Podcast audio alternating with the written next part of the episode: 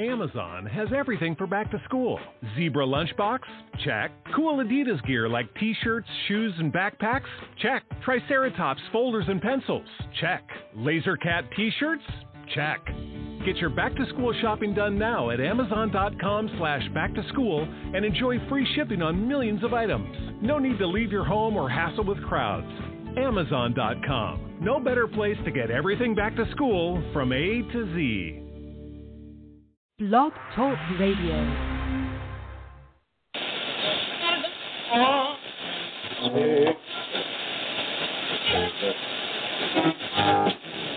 Hi. Hi, I'm Ryan Tannehill, quarterback for the Miami Dolphins, and I represent the Phinsider with the PH. Hey guys, welcome back to Phinsider Radio, your SB Nation home for all things Miami Dolphins. I'm your host, Kevin Nogle. I'm joined by Chris Early. Duke, how are you tonight? Doing all right. And I just had another number pop up on the board, which it looks like it might be a stranger to the site. How are you tonight, stranger?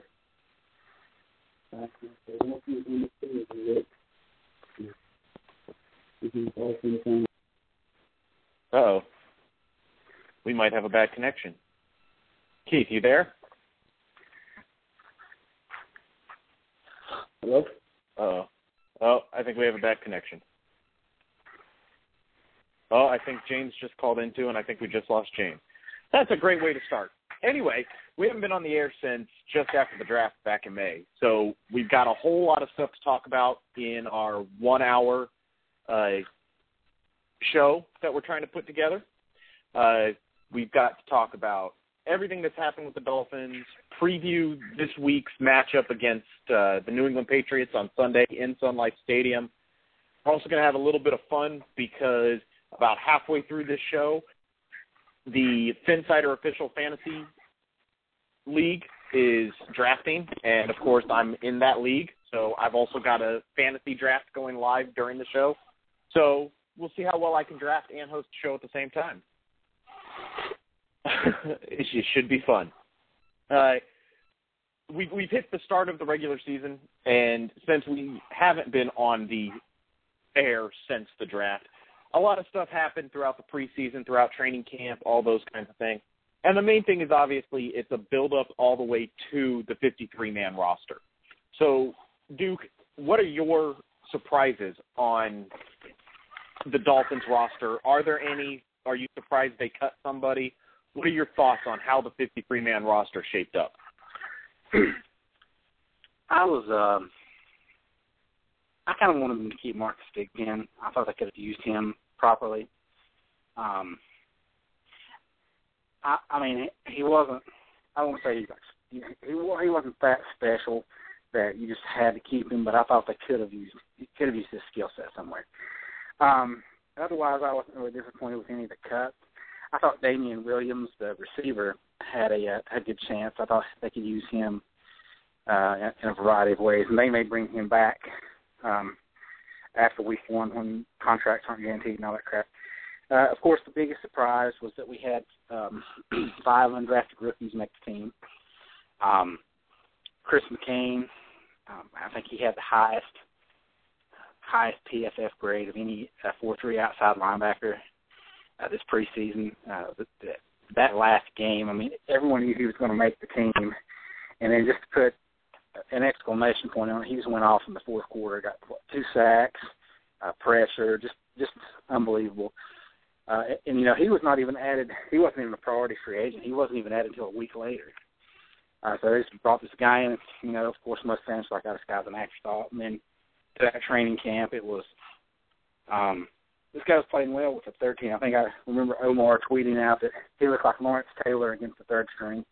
Bring him up to the big boys, and now he was getting first team reps. So, you know, he got kicked off team. There's some maturity issue. Looks like he's kind of grown up. He's taking advantage of this opportunity, and you know, the big question with Miami's defense is on the linebacker uh, position, and this guy can come in and help. And you know, I don't I don't expect him to be great at first, but you know, maybe next year we've got a guy that we can move forward with. So he's the, he's the biggest surprise. Um, you know, I think we talked a little bit right after the draft about Jarvis Landry. Um, he has yet to disappoint. Um, he won the uh, the return position. He's going to be getting lots of reps uh, in game time, and I think that's another overall surprise is just how overall talented this wide receiver core looks. I mean, Omar tweeted and several other guys tweeted about how this looks like the deepest this wide receiver core has been in a long time. I can remember just a few years ago, you know, how, how weak the position was, how there wasn't a lot of depth. Right. And now we've got, you know, five or six, you know, we were rolling six deep of guys that could, you know, start for some teams. So uh, I like that. It's that's going to be exciting. But yeah, those are the uh, that that's my take on right now on the 53 man roster. I think uh, I think the guy that surprised me the most, and if you guys read it on the site um, four or five days ago, whenever those cuts were, the next day, I did my top surprises, and my top one then still probably is now is Orlando Darkwa making the roster.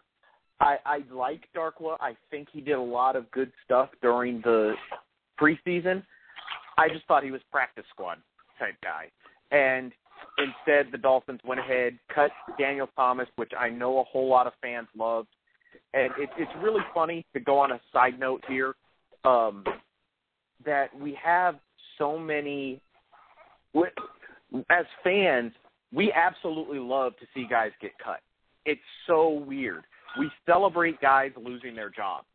And I'm not saying it's a bad thing. I know everybody, Daniel Thomas, you have a ton of background noise, by the way, right now. um, it, it's Oh, just sorry. funny how much. No, not a problem. It's just funny how much we love to see guys get cut. And what happens? We all, everybody wants to see Michael Egnew get cut. He gets cut, so everybody jumps on Daniel Thomas. Daniel Thomas gets cut, and everybody's now on Dallas Thomas getting cut. It's funny how fast we move from one guy to the next guy in this guy has to get cut, this guy has to go, this guy's garbage, and all that kind of stuff. I think Daniel Thomas still had a role on this team. I think that he could have been used as that fourth uh, running back, and I I honestly thought he was going to make the team because I thought Darkwa was going to the practice squad. Now that being said, am I upset that Thomas is gone? Absolutely not. I don't think he was going to be something that was a huge piece of the offense, but I just I thought that he was going to make the roster. So that's probably my biggest surprise. Is Darkwa made it. Thomas was cut. Um, kind of surprised. I think- Fox. Yeah, go on. I was to say, as far as Thomas, I think a couple of things kind of ushered him on out the door. Um, one was that Knowshon Moreno played very well when he got to play. Right.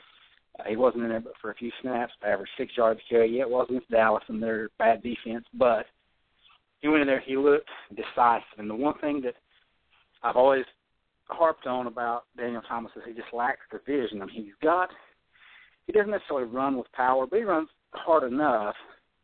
And he's actually got some pretty nifty moves out in the open field. I mean, the guy's not a terrible running back, but he just he doesn't have that vision. And, and in this with this zone blocking scheme, he's got to be able to find the correct either the correct running lane, whether it's the cutback, you know, whatever.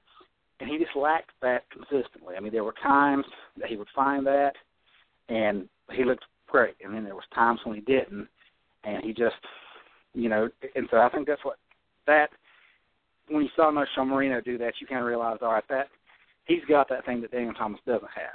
And then Damian Williams, the running back, played well, and in, in the same kind of setting, just kind of outshined him. So at that point, it was between, you know, I kind of thought it was between Thigpen and and and Thomas, and then ended up going to Darkwa, which I'm cool with that. So, um, but yeah, I kind of think that that the emergence of Damian Williams and Knowshon Moreno looking as, as good as he did in his preseason, that that's kind of the nail in the coffin for Thomas. I, I think I think you're right. I I don't uh, I don't disagree with that. I just I thought that given Moreno's knee situation, that you keep Thomas as the backup to Moreno in case that knee falters. At the end of the day, again, didn't think Thomas was going to have much of a role if he was the fourth running back. So I'm not going to be upset that he's gone. Um, the other one that surprised me, uh, I'll give you two, one of which is not there anymore, was Jason Fox. he he seemed to struggle whenever the Dolphins stuck him in as a left tackle, yet that seemed to be where they wanted him to be because the Dolphins don't have a lot of depth behind Albert right now at left tackle. So I, I kind but I understand why they kept him. I just thought that with everything else going on the offensive line, I didn't think that that was the spot they would try to keep somebody. So he's on the roster. He provides depth. We'll see if he sticks, especially once Mike Pouncey's healthy. If the team keeps, I think they have ten right now offensive linemen. So you you do you keep that many, especially when you have to make roster space for Dion Jordan and Reshad Jones eventually. And then the other one that surprised me was Don Jones making the roster. Obviously, he's now been waived, and I I get it that he was a depth keep just to make sure that they had the depth at the safety position, but I just he did not seem to do a whole lot for the team this preseason, and somehow he made the roster for one extra day. Um, that's yeah, and those I are probably my thinking about what you said that that you know fans like to fans are always glad to see a guy get cut until he gets signed by the Patriots, and then it's oh crap, he's going to turn into a Pro Bowler, which which is that happened to AJ Eads years ago. Remember he uh, we cut AJ Eads, and uh, he ended up being a Pro Bowler for the Patriots. So um, no, man, I Um, understand that concern, and it's it's uh you know, but yeah, I, I don't understand that kind of mentality. I mean, you know, I understand it with Thomas and with Egnew. I mean, it's just kind of like you you had your chance and it's time to move on. But yeah, Uh, what was the? I can't. I'm blanking on his name right now. The uh, the um, linebacker, backup linebacker, Zach Thomas, backup, special teams ace, went to the Patriots. Tom Izzo or not Tom Tom, Izzo, Izzo, Larry. Izzo, Or, Larry, Larry Izzo. Yeah, Tom Izzo, Larry coach. Izzo. Thank you. I don't, I don't know why I could not think of his name right there. But there's another one where the Patriots managed to get somebody the Dolphins cast off. Everybody will immediately jump on the Wes Welker uh, situation and how he went to the Patriots and became all worldly. That situation, it, it goes back to the whole poison pill and a trade having to be worked out because the Patriots were going to use the poison pill and make it so the Dolphins could not re-sign their restricted free agent. The Dolphins didn't Yeah. release Welker, and they kind of got trapped into they had to make a trade because the NFL said you will do this rather than the poison pill being used. So Yeah, and and that's one of those deals too. That I mean, if you watched Welker play when he played for Miami, that you knew the guy was good. Like you knew the guy Right. had talent. It wasn't like he's some, you know, like the guys that have been cut. You know, you're kind of like, well, you know, they were special teams guys. They they had some moments, but they weren't, you know, great. But you could just kind of tell with Welker, like, yeah, this guy's got got something, and it wasn't like the Dolphins just let him go. I mean, they kind of got, you know, coerced into that. But uh, and the only other one that I can think of is Rob Ninkovich, which I don't think he's necessarily anything special. Yeah, he just fits what the Patriots do, does well there. I don't think he's a guy that if he left and went to say, you know, um, San Diego or somewhere that he's going to shine. So th- those are a couple of guys. But yeah, I mean, for the most part, these guys get cut. And, and it's like I said in that thread today. I mean, you know, Marcus Thigpen got cut. He plays. For, he's on the Patriots practice squad now. But the reason he got cut is because he, you know, he was sixth or seventh guy or further down on the depth chart at wide receiver. I mean, the Patriot. I mean, Tom Brady has to look at what the Dolphins have at receiver and has to get envious of that because he doesn't have anything like that. I mean, if he Right. had if, if he had this receiving core, you know, he'd put up sixty touchdowns. I, I think that we, we will see what exactly happens with the Patriots receiving core. This is going to be a weird year for them. Before we get to the Patriots, though, let's go ahead and talk. Before we get to previewing the Patriots, let me say, let's go ahead and talk the two signings that they had, or a waiver claim and a signing that they had this week. Picking up Don Jones off of a waiver claim, so they pick up Dolphins former safety, come over to the team. Coincidentally, the Patriots are playing the Dolphins this week. I'm sure that they're going to keep Don Jones for the entire year, and it's not just a one year claim or one week claiming. I say that with my tongue firmly in my cheek. And Well, then I- today, somebody did news post- that they signed they signed Marcus Thigpen today to their practice squad. So now they do have an offensive and a defensive player from the Dolphins who how much can you actually garner out of it for a, after a couple days? I don't know. Belichick is obviously Belichick, and he's a brilliant football mind. So if anybody can turn around in a couple days and use the information that Thigpen and Jones gives him, it probably would be Belichick. But it, it is interesting that the Patriots are being the Patriots. Yeah, I mean, seriously, it's.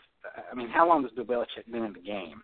I mean, is there yeah. is there really anything Bill Lazor is going to throw at him that's just going to completely shock him? I mean, I think the only thing that really came out of nowhere was the Wildcat, and that was just completely out of left field.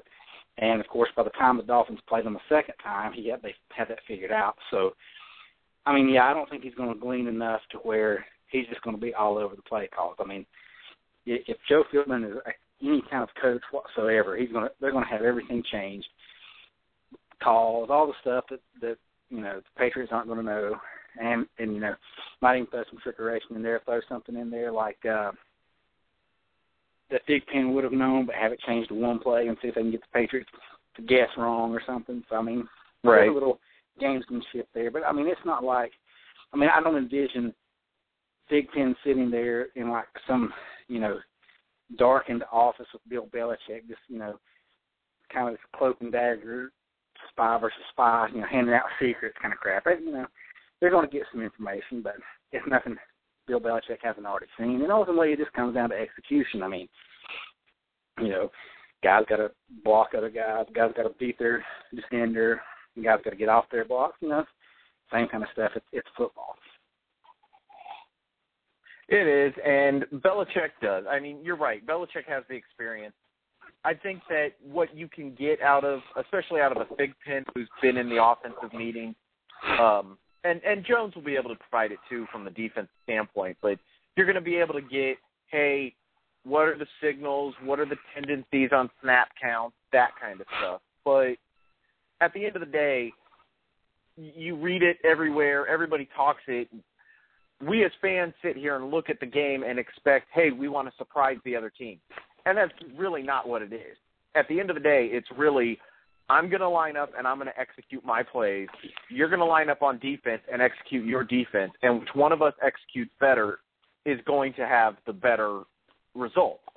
And you don't really surprise them when you when you line up a wide receiver in the slot. He typically has only a few routes that he's going to run off his route tree. He's not going to suddenly come up with some brand spanking new route that nobody's ever seen before. So you're right. Belichick has seen it all. He knows it all. He he knows what he's doing and how to get a team ready. But it still goes to this is a new offense. There's nobody has really seen what the Dolphins are going to do because I mean, um, Bill Lazor was asked in a press conference a couple weeks ago, what, is there a reason we haven't seen an up tempo offense for the Dolphins? And his answer was yes, and that's all he said. And I absolutely believe the reason we haven't seen an up tempo offense from the Dolphins this preseason is because he doesn't want to show an up tempo offense from the Dolphins this preseason. Doesn't want to put it on paper. So I think that you are going to see um, you're you're going to see some things that we haven't seen yet from the Dolphins, but I don't think it's going to be something that completely throws Bill Belichick off his game. Yeah, and it's uh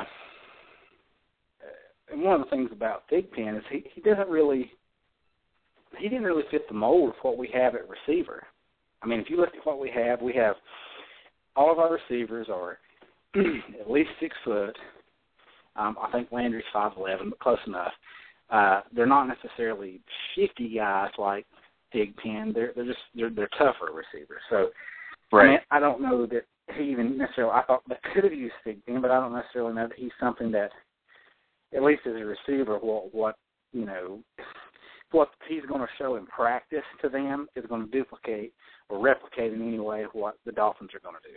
I just don't think Mark Thigpen can do or be the same type of player for the, the Patriots to practice against as say Brandon Gibson or Rishard Matthews. So there's that. And um I just forgot what I was going to say. Anyway. Well, on that note, let's let's go over. Um, we'll switch over, start to shift towards talking about this upcoming game. Uh, Dolphins and Patriots both released their injury reports. I think this is the first time in I don't know how long that I've ever seen a team's injury report actually be longer than the Patriots. They only had four players listed: uh, Michael Buchanan, lineman, uh, defensive lineman, out with an or uh, limited with ankle injury. Uh, Rob Gronk- Rob Gronkowski, uh, limited with a knee. Defensive tackle Chris Jones, limited with ankle, and defensive tackle Sil- Silver Saliga, I think is how you say his name. I'm not 100% on that. Uh, hand injury. For the Dolphins, the limited were Walt Aikens, Charles Clay, Koa Misi, Derrick Shelby, Caleb Sturgis, Jamar Taylor, Billy Turner, and Philip Wheeler. I, I really don't think there's anything surprising in there. Most of those guys had some sort of issue during the preseason. Shelby is was limited with an illness, so not really a big thing there.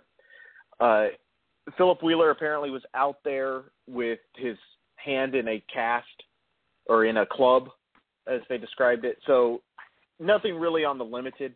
It's the out that I think kind of jumps up for people because you have Mike Pouncey, who's the obvious one going to be out, hasn't practiced yet, isn't cleared from his hip surgery. But Terrence Fede and Jordan Tripp are both already ruled out for this week too. And my concern looking at that is you're already down Dion Jordan because of the suspension. So now you're throwing Terrence Fede out of the game too, and that defensive end rotation became very, very small with essentially Cameron Wake, uh, Olivier Vernon, and Derrick Shelby, as assuming Shelby's not still sick. So the defensive end position just became a really interesting one to watch this week.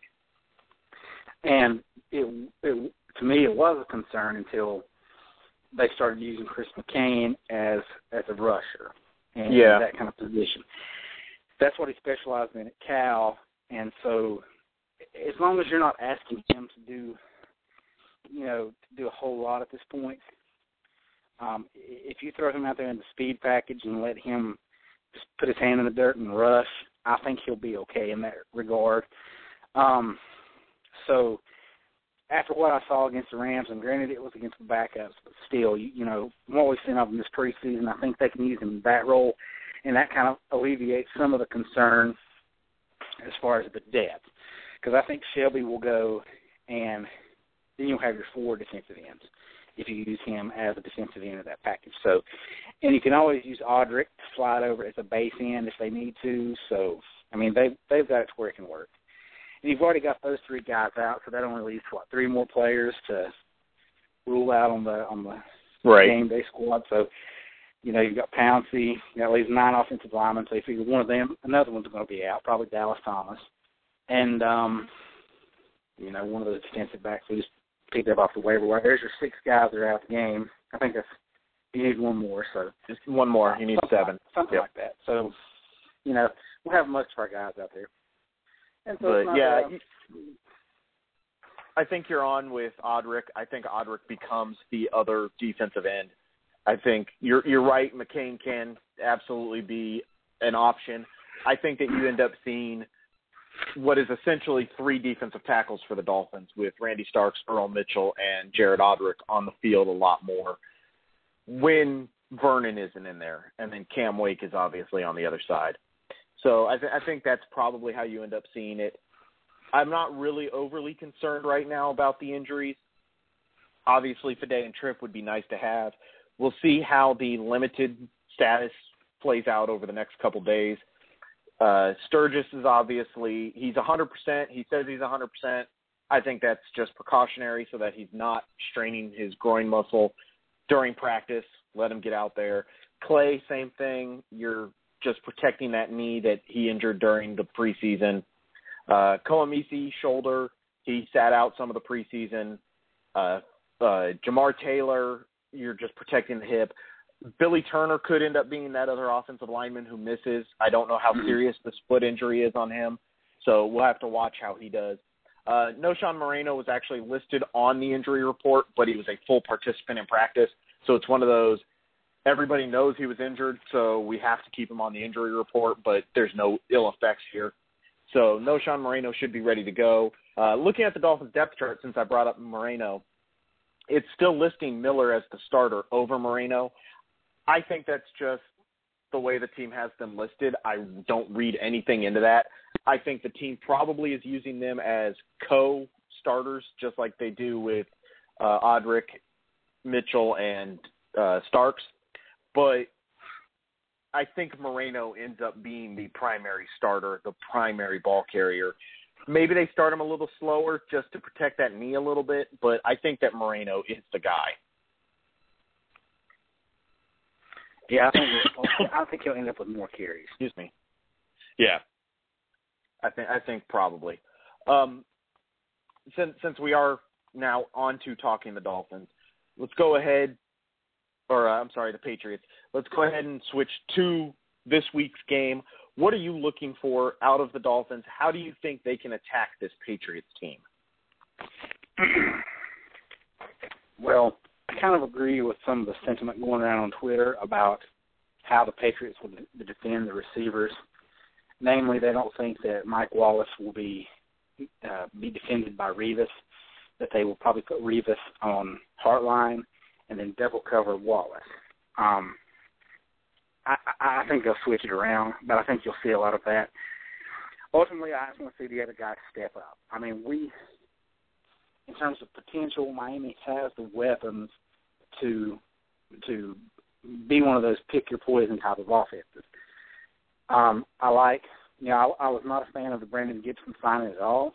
I was all about trading him this season if he was healthy this off season. I mean, and then you know after watching him in a couple of preseason games, I'm like, yeah, we need to keep this guy. Uh, he just he just he makes plays when he gets his number called. So if he can step it up a notch, if Rishard Matthews can step it up a notch, if Jarvis Landry can, you know, play like we think he's capable of playing, you know, we have in Charles Clay. I mean, at some point, you know, yeah, they've got, and of course they're down. They don't have Brandon Browner because he's uh, suspended. So at some point, this Dolphins team has the chance to be, you know, Tannehill has is going to have the options to if Wallace is covered, if Hartline's covered, that's fine. I've got a couple of other guys that I can throw to and they can get the job done. So that's kind of what I'm looking for. If Gibson can't play up to Gibson or Matthews, or those guys can't play up to the standard we expect of them, then I think the offense is going to struggle a little bit. But um, you know, I, I think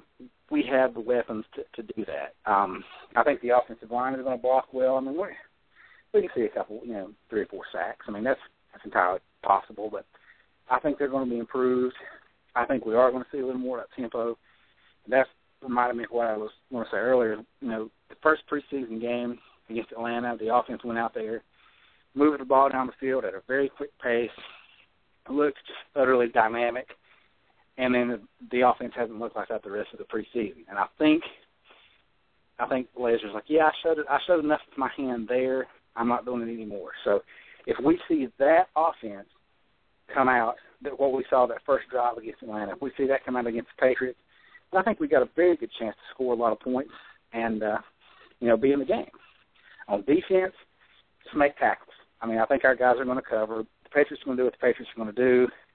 You know, just make tackles. No, we don't need Jimmy Wilson or Louis Delmas bouncing off guys. We don't need, you know, Wheeler or those guys missing tackles like they normally do. Just wrap the guy up, bring him to the ground, you know, bend but don't break. So, you know, just kind of the defense need to survive this week, and then you know, worry about playing the um, double-headed monster of of uh, Man- Manuel and Orton next week. Right.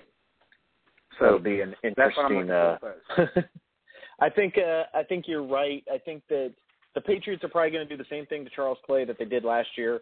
Put a cornerback on him and try to shut him down. I think the Dolphins, like you said earlier in the show, the Dolphins are so deep at wide receiver that Tannehill should be able to find somebody other than Clay, other than Hartline, and other than Wallace, if all three of those guys are getting shut down. You have Landry, you have Gibson, you have these guys that provide other options. So you'll be able to see some of that. Um, just to give you an update, because my draft starts in one second, I have the number two overall pick. Uh, we're seeing who the number one overall pick is. So we're going to talk some too while I do a live draft for the Phinsider official fantasy football league as we do the show. So it'll be a little interesting. Uh, right now, we're still waiting on the first overall pick, but uh, Ohio brought up in the live thread to turn it over there and talk a little bit about what they're discussing in the live thread, how the Dolphins' defensive line matches up with the Patriots' offensive line. And my initial thought is we really don't know because this Patriots offensive line is a I won't say it's a work in progress. Um, it's it's kind of a fluctuation though, and LeSean McCoy went number one. So the question is, Duke, do you take Jamaal Charles number two, or do you take Adrian Peterson number two? well, I'm not a fantasy guru by any means, um, but if it were me, I would take um, I take Adrian Peterson for this reason. That's um, that's I, I, I would take Adrian Peterson. Do what? That's my thought too. I, I would take him for this reason. Jamaal Charles is, is all that Kansas City has. Um, I've read some stuff says Dwayne Bowe doesn't look like he's, you know, playing that great. They don't really have any other outside weapons. Um, you know, they they were kind of the 08 Dolphins last year where they caught everybody by storm. They won a bunch of games. I think they're going to regress a little bit. Um, their offensive line is a little bit weaker. They lost Albert. They lost a couple of interior guys. Um, so I, I think they're going to struggle a little bit, and I think Jamaal Charles, he's still going to have a good year. But I don't think he's going to be a great year.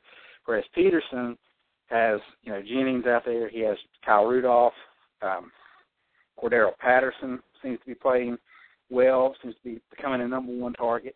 So they've got some weapons that are going to take away from the focus on Adrian Peterson. So he he might be in store for a, a better year than Charles. So that would be my pick.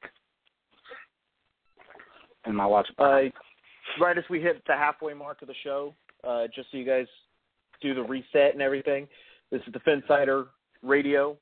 Uh, I'm Kevin Nogle, host, managing editor of the Phinsider, the SB Nation Miami Dolphins blog. With me is Chris Early. You guys know him as Duke. Uh, just talking Miami Dolphins, previewing the Patriots a little bit, and trying to get us set up. We're back to an NFL season, return of the show tonight. So trying to get some uh, good talk going. If you are listening, not live, but you're listening somewhere down the road, uh, so you know, Wednesday night, 9 p.m. Eastern Time, we will be live on thephinsider.com. We always post a live thread there. You can jump in the conversation, leave comments, leave questions, and just talk with some Dolphins fans and probably some fans from some other teams. Like currently, Slot Machine Player is in the live thread, which is always fun to have a uh, a Patriots fan running around in the live threads, and just have some fun. Uh, we also do have a phone line. The number for that is uh, three four seven three two six nine four six one. You can give us a call. We're already stacking up the the callers, so I'll get to those in just a couple minutes and we'll talk some Dolphins live question, or we'll take some Dolphins live questions. So I want to go to the uh, defensive line. Uh, yeah, we were talking about just a second ago. I think the question is, you know, who is going to step in for Logan Mankins, and how well are they going to play in his stead? I mean, depending on what you read, some said that he's you know an elite guard. Some saying he's he's not anymore. But I, you know, I, I didn't get. To, I was trying to listen to the podcast on my phone uh, yesterday. I didn't get a chance to finish it, but Omar Kelly did a podcast, and Randy Starks was on there, and at some point he was talking about how excited he was now that Logan Mankins is not there. So I think they're going to be looking um, to kind of go up against some of the, you know, some some of those guys on the offensive line and and and try to eat a little bit. I, I like what I've seen from Earl Mitchell. He seems to be a good penetrator on the defensive line. So if their guard can't play well enough, if their center can't play well enough, then I think our defensive line can can cause enough havoc to uh, make it an uncomfortable day for Brady.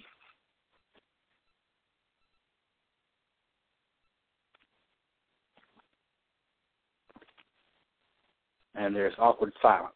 Uh, can you still hear me?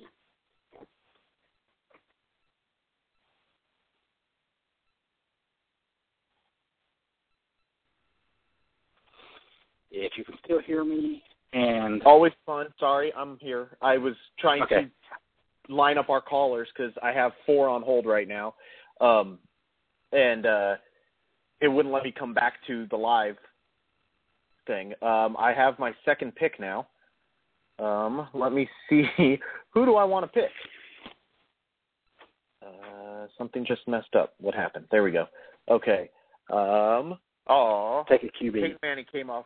Peyton Manning came off the board right before me. I, I would have taken Peyton Manning. Um, let's see. Giovani Bernard. second. it's a little early still on that one. Um, I'm going to have back-to-back picks almost, so I think I'll take Bernard here, finish off my starting running backs, and uh, come right back. Probably, I, I I know that there's at least one person listening to the show as we're drafting right now and is in there, but I'm probably coming back after this pick to take a wide receiver, and then I'll start looking at where to go from there, depending on how the draft goes. So Right now, the top wide receivers on the board are Jordy Nelson, Antonio Brown, Alshon Jeffery, Keenan Allen, and Randall Cobb. Jeffery. That's probably exactly where I'm going. Um, Who the Dolphins should have drafted instead of Jonathan Martin, but. Oh, yeah. I was going to say Aaron Rodgers is on the board still too, but he just got picked. So Jeffery it is. Okay, so now back to actually talking Phinsider stuff. And since we do kind of have a natural break here, I guess I can start running through all of these callers. So first up, we'll go Dolphins fan for life. What's on your mind tonight? I um I have got a couple of questions as usual. Well, first off, why didn't you pick Marshawn Lynch? That dude is Seattle's offense. He is. Um, he is, and he was definitely an op. But I think that the Vikings offense is Adrian Peterson. So true. But uh, if you had a chance to get him as a secondary back, because Adrian Peterson might get injured. But um, as far as like the Dolphins go, what do you think was the biggest addition to our off season?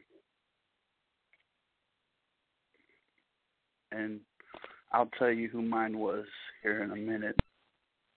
Um, but like as far as like everything head coach, I mean, we got a new offensive coordinator, we got a new O line coach, we got a new GM, but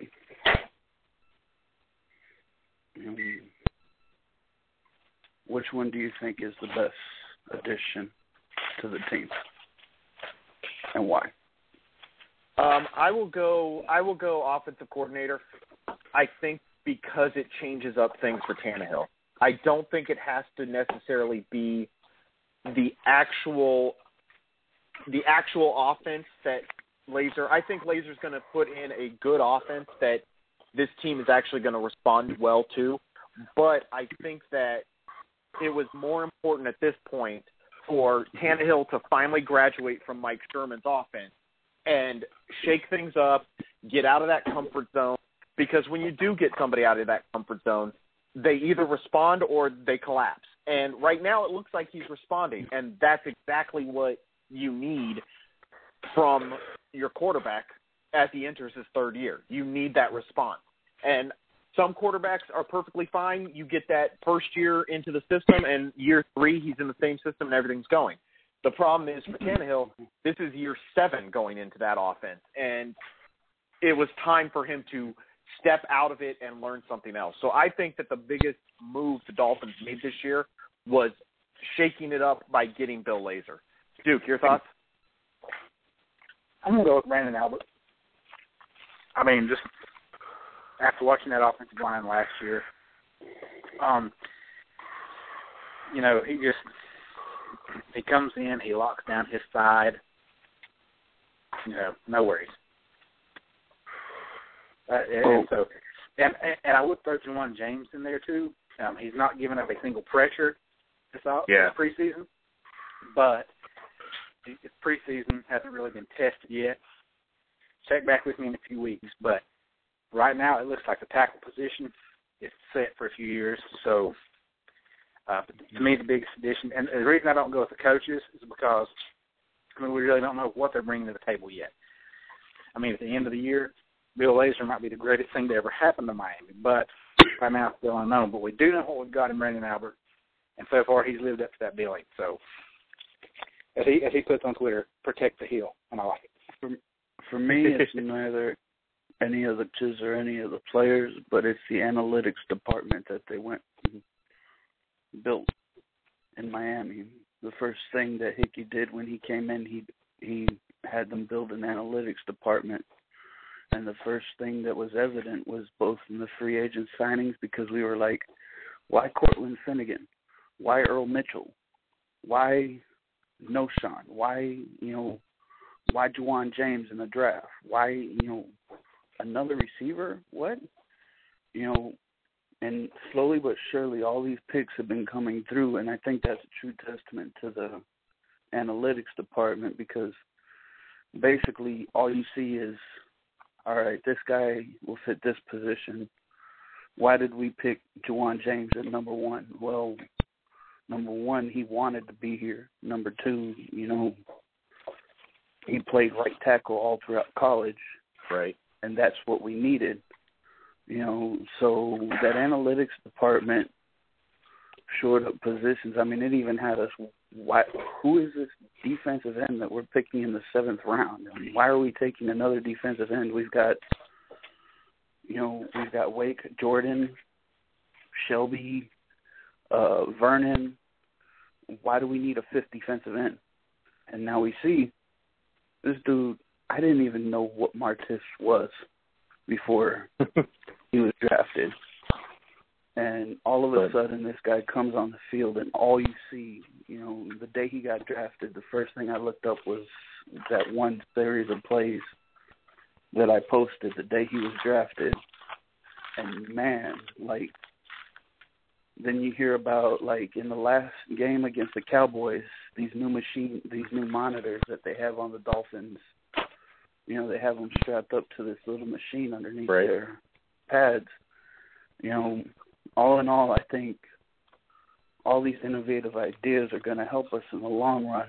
Now we see maybe next year how next year's draft comes out, see how that analytics department works there. But Hickey really had nothing to work with when he got here, and then he turned that, you know, produce not only a solid like free agency, because none of us wanted Cortland Finnegan. We thought he was going to be a bust, and all that guy has done is play his heart out. Yep. Everybody well, thought Bob, Earl for life, Mitchell. I got to let you go. I got to let you go. I got All right, five more callers calling. So that's thanks cool. very much. I th- I think you're right. I think that the analytics department was a big move for the Dolphins. I do think that uh that I I don't know how much I put into it in terms of oh my god it revolutionized everything. I, it, let's see a couple years down the road and let's see where it is. But I think that a first look, it absolutely did have an impact. Uh, we'll go ahead and bring Floridian Debater on now, a trader who's gone over to the dark side with another Dolphins blog, but we still welcome Oh, here a friend of a friend of the site. So, Floridian Debater, welcome to the show. How are you tonight? I'm doing great. It's nice to see you guys are back online, and I am not a traitor. Okay, I'm still a Dolphin fan, so that auto- that automatically makes me not a traitor. I would be a traitor if I went to the Jets. but wh- what's on your mind tonight? No, I just wanted to come in and chat with you guys. It's been a long time, so I kind of missed you. It, it so what are we has. talking uh, about so far? We we we Let's haven't uh, we we have not had the opportunities for the show as much as we had liked over the pre or over the off season and into the preseason. But we are definitely back tonight and uh, just talking uh, Patriots, talking fantasy because I'm in the middle of a fantasy draft as we do this. And by the way, I just took uh, Reggie Bush.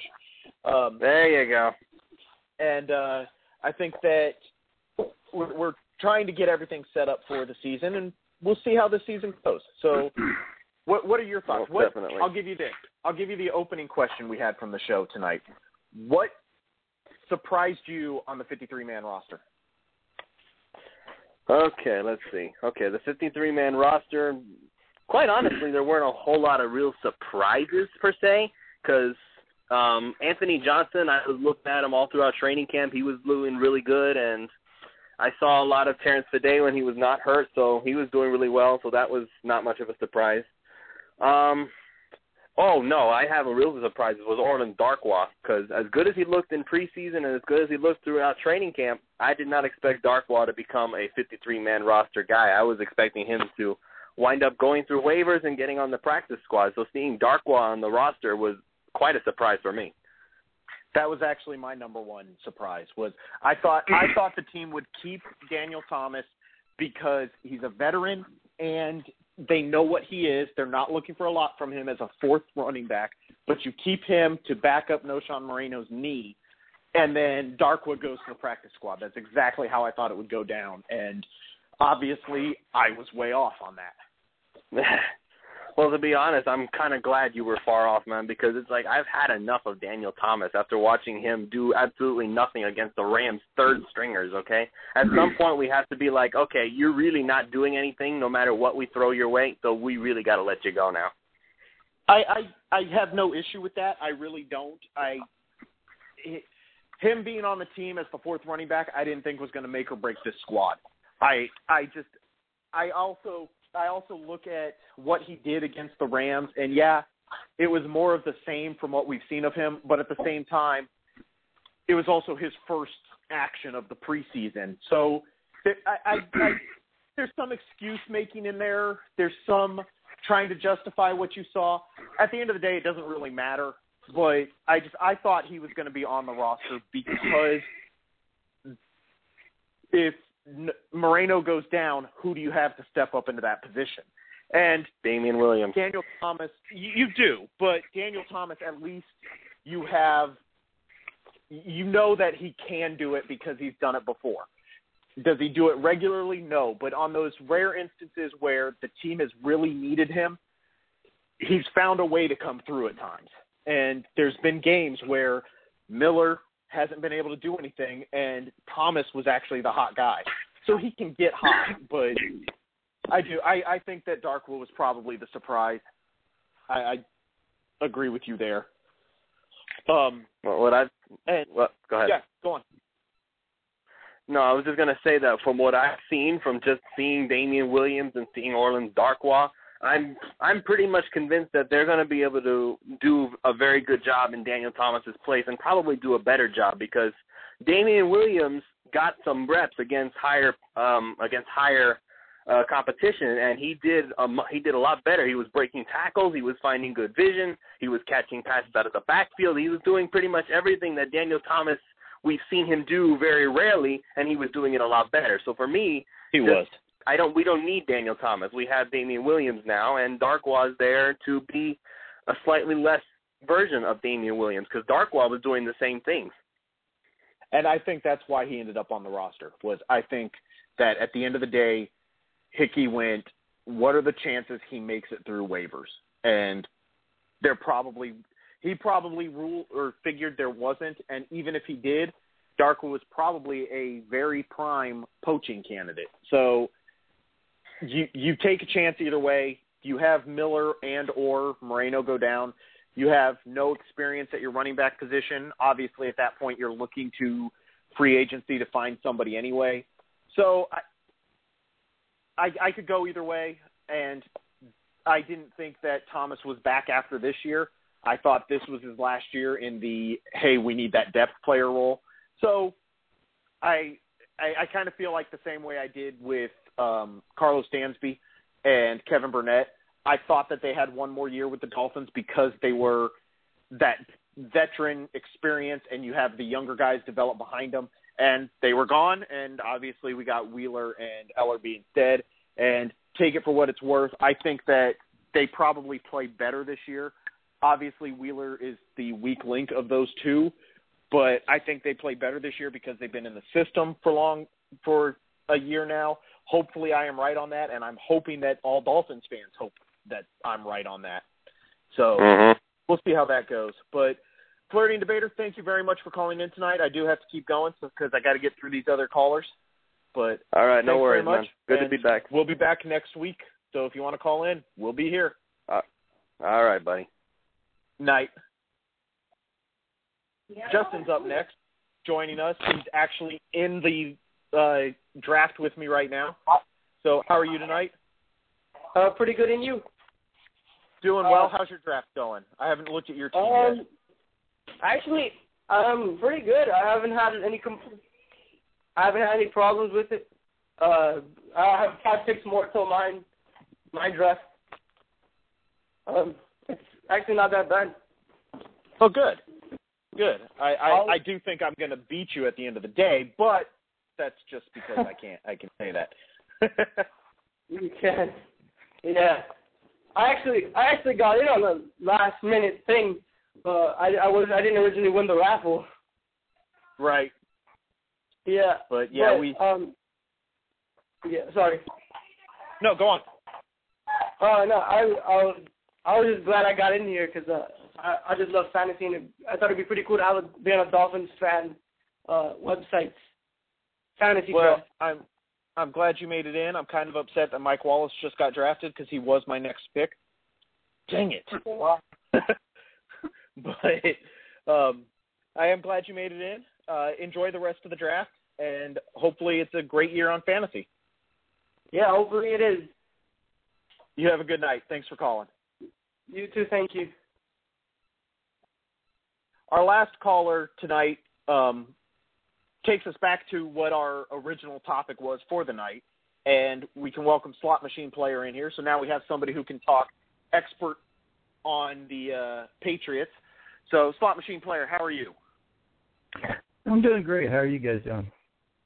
Doing well. So, how much longer does Tom Brady have before his legs simply fall off and the rest of the AFC East can celebrate?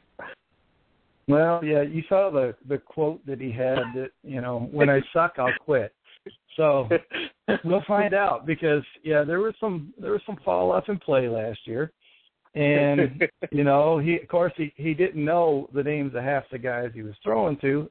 That might be the reason, but maybe he's just getting older. We'll find out, and that's going to start I do think on Sunday. I do think that you probably are looking at some fall off in play. I mean, Peyton Manning is Peyton Manning of a decade ago anymore, and I think the sa- it's Oh, safe yeah. to say the same thing of Brady. But at the same time, Oh yeah. those two are so far above the rest of the field. And I mean, you can throw Aaron Rodgers in there, you can throw Drew Brees in there, but those two are so far mm. above everybody else that even fall off in their play is still great play. So Well, and and one of the things with Brady is it's, never been the physical attributes with him. It's not like he's going to outrun you. It's not like he's got a cannon for an arm. It's really making the smart plays and throwing the accurate passes.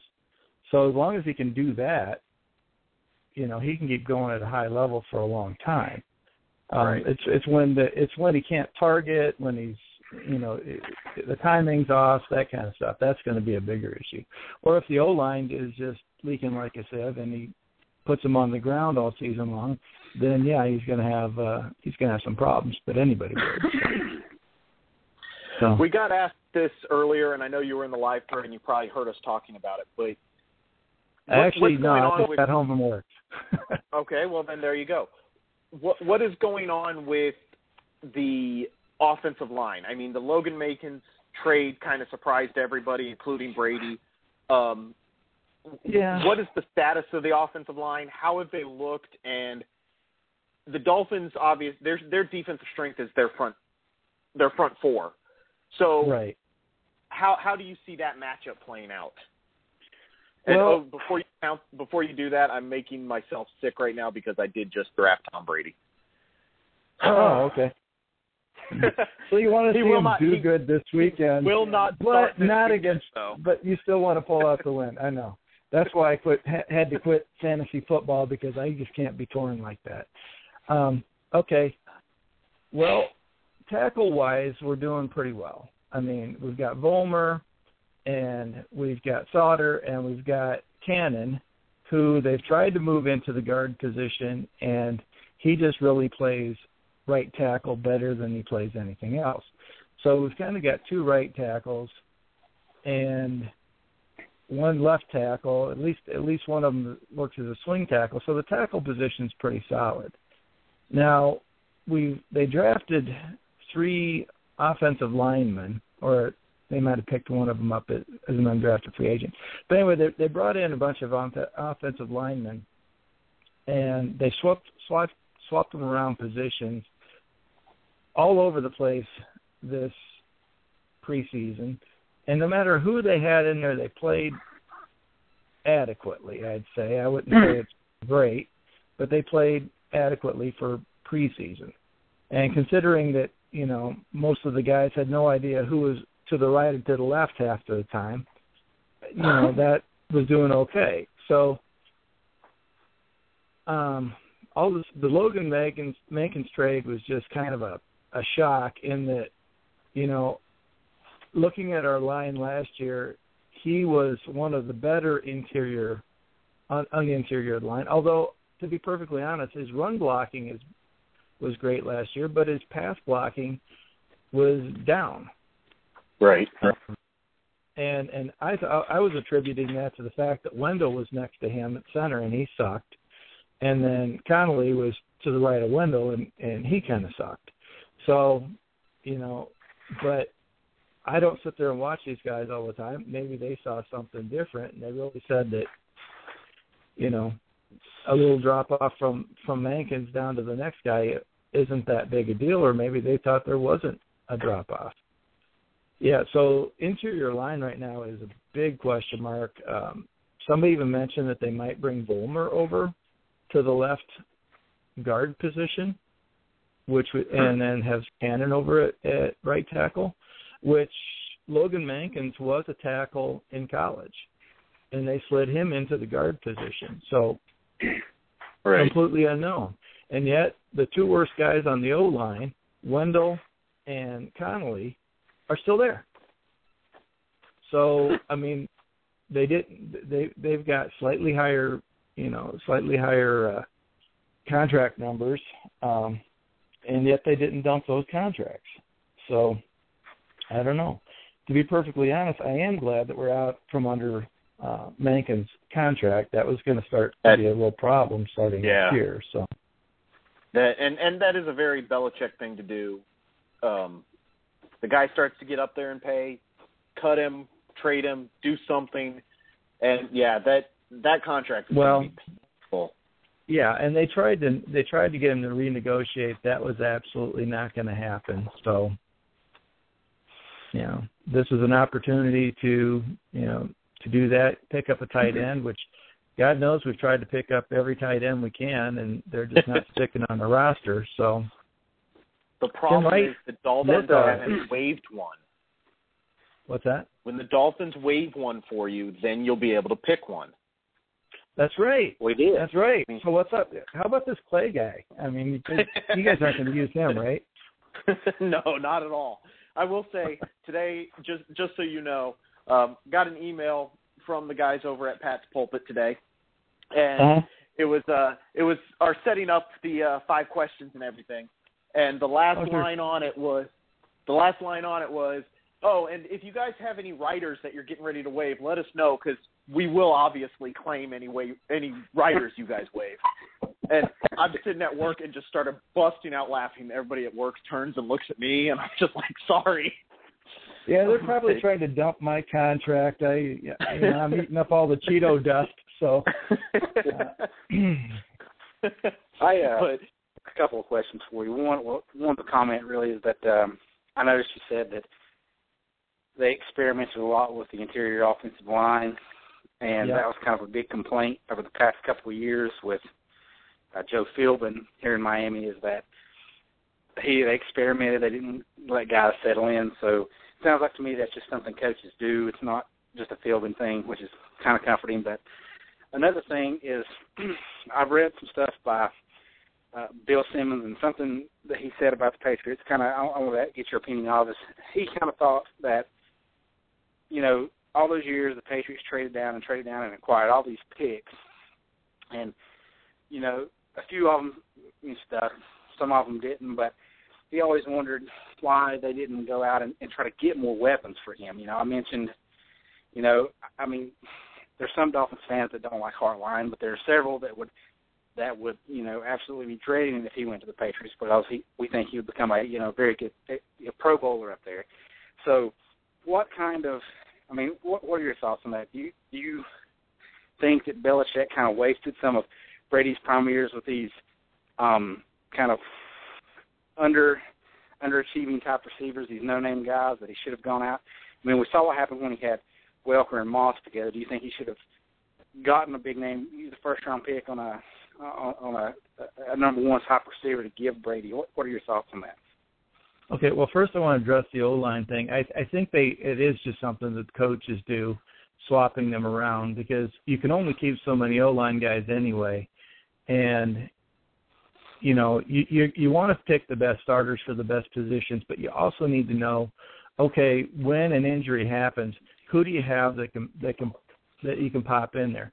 Not every not every tackle can be a swing tackle, play both left and, and right tackle positions. So having somebody like Mankins, who's a left guard but could slide out to left tackle and play that adequately, that's the kind of stuff you're looking for.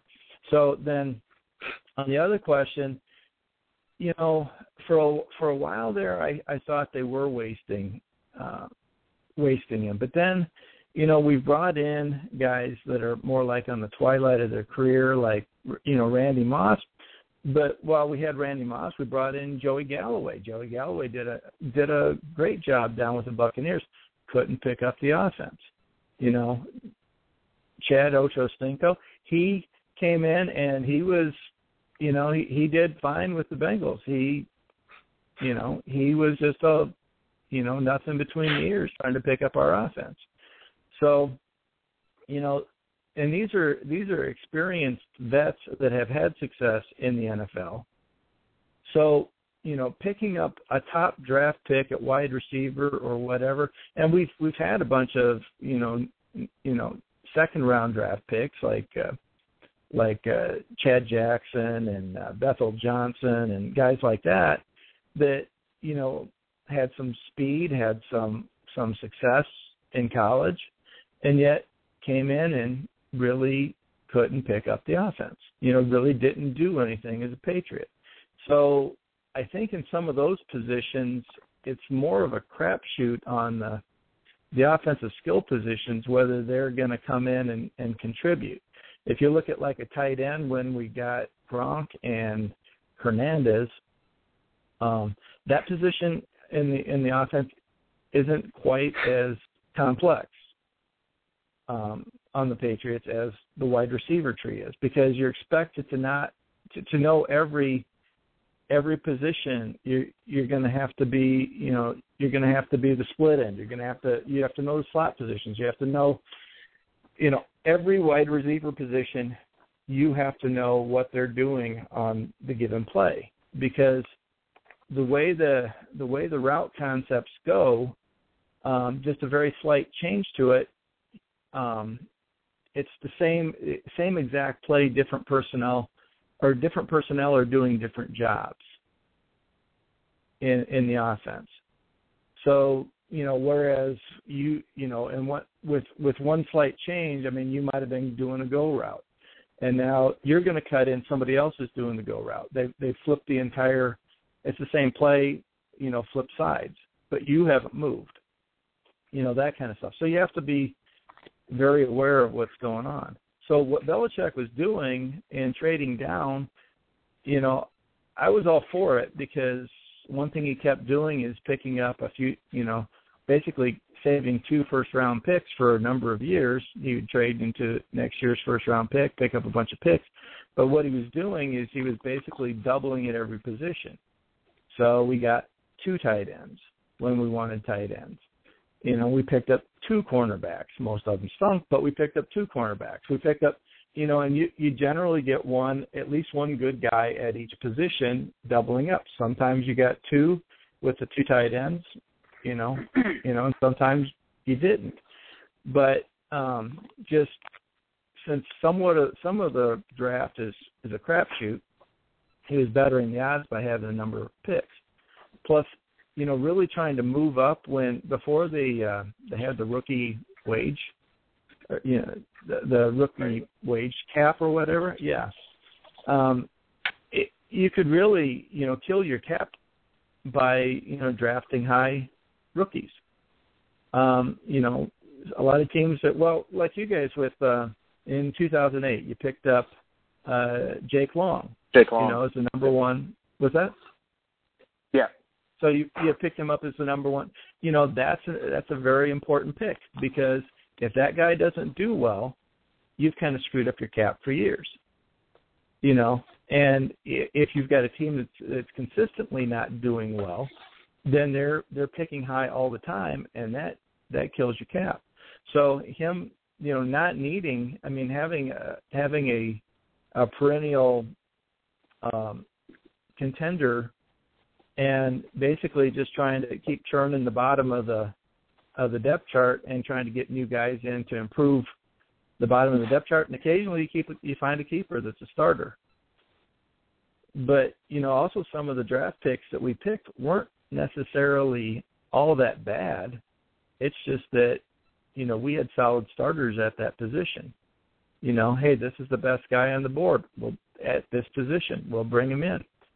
He can't crack the starter. He finds a job somewhere else. Okay. So, yeah, I wish that they were doing more to to to help Brady out because um, obviously 2007, I mean, with a good set of wide receivers, he did wonders. But then again, I mean, we've tried to. Uh, it wasn't too long after that. Let's see, we lost. Uh, Gaffney went out to uh, to the Broncos. What in 2009? We tried to find that third receiver. You know, we still had Moss, we still had Welker. We tried to find that third receiver to fit in the offense, and they brought in a number of vets, and none of them really could pick it up and that was just to be the third receiver in the in the offense. We we never had any idea. I mean, they were they kept pulling Slater, and Slater sucks as a receiver. He's great on special teams. They kept pulling him in because he was a better option. He actually knew he actually knew the playbook, whereas these other veterans that they brought in didn't. So, well, it sounds sounds to me that um, that that doubling down with draft picks something that maybe Belichick picked up from being around Parcells because that was something that uh, when Parcells and Ireland were here that they tried to do usually when they had extra draft picks is they would double down at certain positions, a cornerback or a tackle or something like that. So, but mm-hmm. uh, along those lines, how do you feel about um, the young receivers that are on your team, Dobson and Thompkins? I know that um, I was a fan of Dobson in the draft last year, and I kind of wanted the Dolphins to come to pick him up. So, um, you know what what how how are they progressing? Are they looking improved this this year? Yeah, I think I think Dobson, um, if he can stay healthy, I think he's going to be uh, kind of a special player. I think that he can potentially be a number one receiver for us, which we really haven't had since since Moss. I mean, we're playing little ball, but he has the potential to, you know, he's he's a little bit taller, six three. He he's got some speed to him. Um, actually, he he's got you know you talk about a second gear, but he's kind of got a third gear. There we saw against the Steelers where not only was he did he he speed up to get ahead of the secondary, but once he caught the ball, he gained a lot of separation quickly. So, but he was just wasn't you know, he had, he had problems, you know, with figuring out the routes early on, and, then he got injured. And we only saw him play one game so far this preseason. he's playing the fourth game, but he looked pretty good doing that. So yeah, I'm hoping that he can be that number one receiver that we've been missing for, and I'm really hoping that either um, Thompkins, which who I I personally like, or LaFell, who they've brought in, I, I'm hoping that they can be more of that you know that uh, possession receiver, the guy who patrols the sidelines there and gets you the get you the you know the first down if you need it or or something more along those lines. Um, but what I'm most hoping for is that really last year, um, you know, with Gronk out, um, you know, Thompkins was six one. He was probably about the tallest receiver that that Brady was, and, and at the same time that uh, that Gronk was out, we also had Dobson out. So um, Thompkins was about the tallest receiver we were throwing to there um, at six one in the end zone, and and he made a couple of great plays. I mean, he came up with the game winner against New Orleans. So, you know, and then we had uh, you know we're we're throwing to Michael Hoomanawanui um, against you guys, and he came up with a great catch against Miami last year. But you know, he's just not a big play threat. So now, if we get Gronk back, and, and he's what six seven, and we've got Dobson at six three, LaFell at six three, and uh, we've got uh, we've got Tim Wright, also six three. He can be in there in the end zone, and we've got uh, they've actually been using uh, James Devlin, our fullback, quite a bit as a tight end. He's also six three, and and he runs quite a few routes um, out of the backfield. So it wouldn't be surprising to see him um, when you least expect a you know a fullback to be out running routes and catching the ball. He's been doing a good job of it. He's been training with the the tight ends all preseason. So we finally got some size in the end zone, and when Gronk was out, that's what we were most missing. So I'm hoping that that problem is fixed.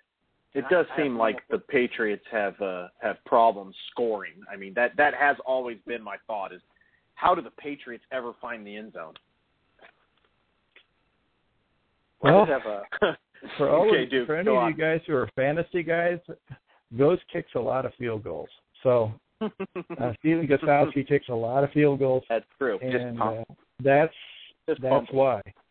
Yeah, moving between I- the twenties not an issue. I have one more question for you. Um, Sure. you know, we've we've asked you a lot about the Patriots, so I'm gonna ask what if you've seen if you've watched any of the Dolphins or read anything about them, what what have you seen from the Dolphins that from this team or read about the Dolphins that kind of makes you worried about Sunday, or, or, or if you are at all worried about it? Um, what are your thoughts on this team, on Tannehill, on, on some of the, the the what we have on offense and defense? Well, what I tried to do is uh, is I watched the third preseason game where more of your starters are playing, and I think he's I think Tannehill's pr- progressed um, from what I remember of him last year, um, which is good, and and you'd expect. Um, I didn't really see them doing a lot of the really the fast tempo stuff. So if I had to worry about you know something popping up, I mean preseason's all vanilla, and of course, you know, I still have uh, nightmares from when they they sprang the wildcat on us. Or so, um, so yeah, I mean that something something like that where where they suddenly you know can do up tempo and you know 95 degree 95% humidity weather and really start wearing down the defense you know that kind of thing. Or if we don't have the answer to to clay um on on defense you know that kind of thing can can make for a really long day. Um now one thing with the up tempo i mean the patriots have played in the preseason against the eagles um two years running now and uh they've actually practiced against them gone out there and practiced against them all week um, in the preseason for the last two years. Now, you know, last year they were going to have the super up tempo offense, and we, when they were out there practicing against them, you know, it took a while for that to to come around and actually start hitting on all cylinders, uh, because it takes it takes a toll on the offense as well. It's you know not not just from a just you know, not just from a, a physical, you know, draining, you know, because you're running so many plays. It's also mentally. It's mentally taxing because you have to constantly, okay, where do I need to be on here? Where do I, there's not a lot of time to think when you're getting reset all the time. So, um, you know, the Patriots are very familiar with up tempo. They run up, up tempo at will, but it is a difficult thing to to implement. Now, the, the Eagles did very well with it towards the end of the year, but the beginning and and and this preseason they were just fine with it. But the, be, beginning of the year last year, so my hope is that if if something like that um, comes out there, that your guys aren't just quite as good at it yet at the beginning of the year. But we don't really know. We don't know what the Patriots are. We don't know what the, the Dolphins are, and this is going to really be our first look.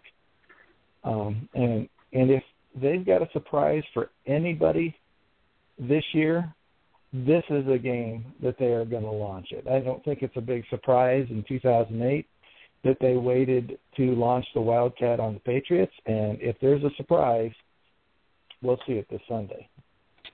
Well, let's hope that it comes out just like last time when uh, the Patriots were in Miami. So uh, no, no, let, let, yeah, let's go yeah. for that again. Michael Thomas with the interception. That I'm okay with that. But uh, Slot Machine Player, thanks very much for coming on. Thanks Yeah, no uh, problem. for joining the show, and uh, we'll definitely talk to you again later this season because unfortunately gonna- we have to go to do New England at some point. but thanks very right. much.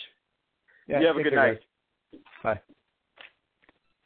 We are a little over our hour long show, but I did want to give uh, SMP as much time as he wanted to talk about the uh, Patriots. So, Duke, any closing thoughts on your end? Um, just one that when you say the name Williams Darkwa, it sounds very Klingon to me, It kind of does. You're right. and I find that I found that very awesome. So That's a good closing comment. I like it. Um, just so you all know, I'll run down my fantasy team right now. Tom Brady, Alshon Jeffery, Pierre Garcon, Percy Harvin, Adrian Peterson, Giovani Bernard. Um, I do not have a tight end or kicker yet. I have Kansas City's defense. My bench is Reggie Bush, Knowshon Moreno, Kendall Wright, Sammy Watkins, Brian Hartline, and Philip Rivers right now. Um, I've got a couple tight ends stored on my queue to hopefully grab one of them, and then uh, I'll pick up a kicker and see how it goes. But that's my fantasy team right now, and hopefully I can actually do pretty well against the rest of the Phinsider official fantasy league. Uh, I've got two more rounds, and unfortunately I won't be able to run down the entire team with you. But everybody, thanks for listening. We're back Wednesday night next week, 9 p.m. Eastern Time. Uh, getting back into the habit of doing this weekly. Moved it off of Thursday since there's Thursday night football every week. So make sure you check us out on new night, Wednesday, 9 p.m. Eastern Time. Talk Dolphins, review the previous game, preview the upcoming game, and just have some fun. So thanks everybody for listening, and we'll talk to you again next week. Good night, everybody. good night.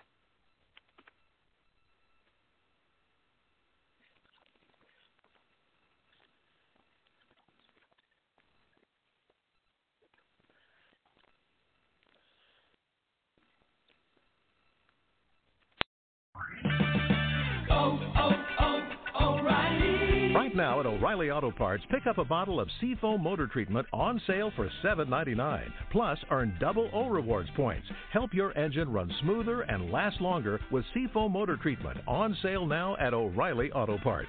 Better parts, better prices every day. Limit supplies. See store for details.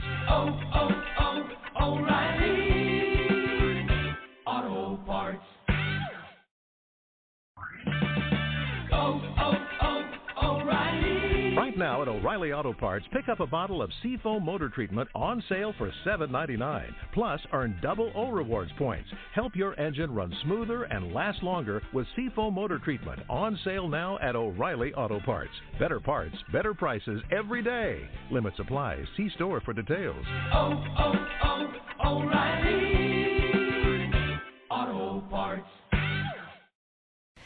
Hello, you're listening to Simone de Rochefort, one of the hosts of The Polygon Show. It's a show all about the video games that you'll never have time to play, brought to you by four friends who are just as passionate about food, soft drinks, and TV shows as we are about video games. Every Friday, we bring you a new hour of personal stories, like how we found the best way to play Yakuza Zero, or even what happens when you play so much Zelda that you hurt your hands and can't play games anymore. Above all, we just have a really good time talking about the games that we love. Check out the show on Apple Podcasts or your favorite podcatcher. You can also find us at Polygon Show on Twitter and send a tweet to say hi. Thanks for listening.